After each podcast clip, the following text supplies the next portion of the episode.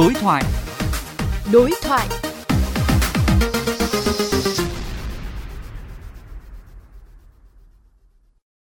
Thưa quý vị và các bạn, việc Hội đồng Anh và tổ chức IDP thông báo tạm hoãn tổ chức các kỳ thi đánh giá năng lực ngoại ngữ, đặc biệt là chứng chỉ IELTS, TOEFL để hoàn thiện hồ sơ theo yêu cầu của thông tư số 11 đang khiến hàng ngàn học sinh và phụ huynh như ngồi trên đống lửa.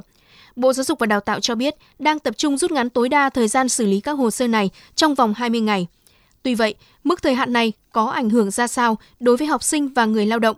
Phóng viên Hải Hà có cuộc trao đổi với bà Nguyệt Ca, giám đốc công ty giáo dục NC Education, đơn vị có 13 năm kinh nghiệm đào tạo ngoại ngữ về nội dung này. Theo quy định, trong vòng 20 ngày, Bộ Giáo dục và Đào tạo sẽ phê duyệt hồ sơ cho các đơn vị, cơ sở liên kết được phép tổ chức kỳ thi IELTS. Mức giới hạn thời gian này có những rủi ro gì và ảnh hưởng tới các đối tượng có nhu cầu làm hồ sơ du học như thế nào, thưa bà?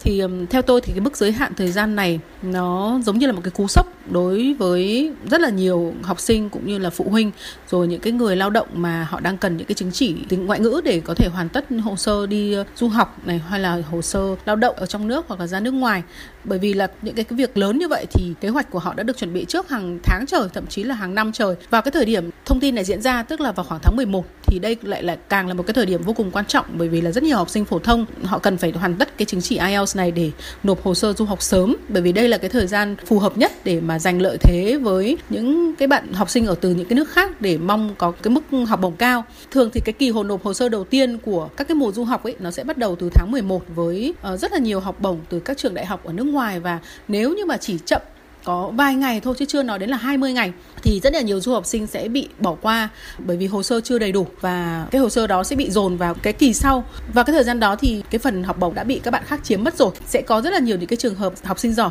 uh, sẽ lâm vào những cái tình huống đáng tiếc không đạt được những cái mức học bổng mà họ mong muốn. Với thứ hai nữa là những em học sinh rồi là những cái người đi uh, lao động cái hồ sơ của họ nếu mà không đủ cái chứng chỉ tiếng Anh thì nó cũng sẽ ảnh hưởng rất là nhiều kèm theo những cái thiệt hại về tài chính ờ, về thời gian về công sức. Ngày 11 tháng 11, Bộ Giáo dục và Đào tạo cấp phép cho thi APTIS. Điều này có giải quyết được những khó khăn đang gặp phải của những học sinh, người có nhu cầu thi IELTS, thưa bà? Khi mà Bộ Giáo dục Đào tạo ờ, mới cấp phép cho kỳ thi APTIS trở lại thì theo tôi nó cũng không thể giải quyết được hết những cái khó khăn hiện nay. Thứ nhất là với đối tượng du học sinh và đối tượng xuất khẩu lao động. Cái quan trọng đấy là những cái đơn vị đối tác là những công ty ở nước ngoài họ có chấp nhận cái chứng chỉ APTIS hay không? Để mà trong vòng 20 ngày mà yêu cầu một đơn vị ở, ở nước ngoài họ thay đổi cái chính sách của họ họ chấp nhận một cái bài thi chưa thực sự phổ biến thì tôi nghĩ rằng đấy là một điều bất khả thi đó. rồi là các trường đại học cũng vậy không thể nào mà vì một cái lượng rất là nhỏ sinh viên à, học sinh Việt Nam mà họ lại thay đổi cái chính sách của họ để chấp nhận một cái bài thi hoàn toàn xa lạ với họ như vậy bởi vì gần như là tất cả các trường đại học ở nước ngoài hay là tất cả các hệ học như là sau đại học cũng vậy thì họ cũng chỉ chấp nhận hai cái bài thi phổ biến nhất đấy là IELTS và TOEFL thôi còn riêng với đối tượng học sinh phổ thông để mà có được chứng chỉ IELTS để đưa vào hồ sơ xét tuyển thẳng hay là cộng điểm ưu tiên vào đại học thì tôi nghĩ rằng là không bởi vì hiện nay thì tất cả các trường đại học ở trong nước thì cũng chỉ chấp nhận duy nhất một cái chứng chỉ là IELTS thôi. Vâng, xin cảm ơn bà.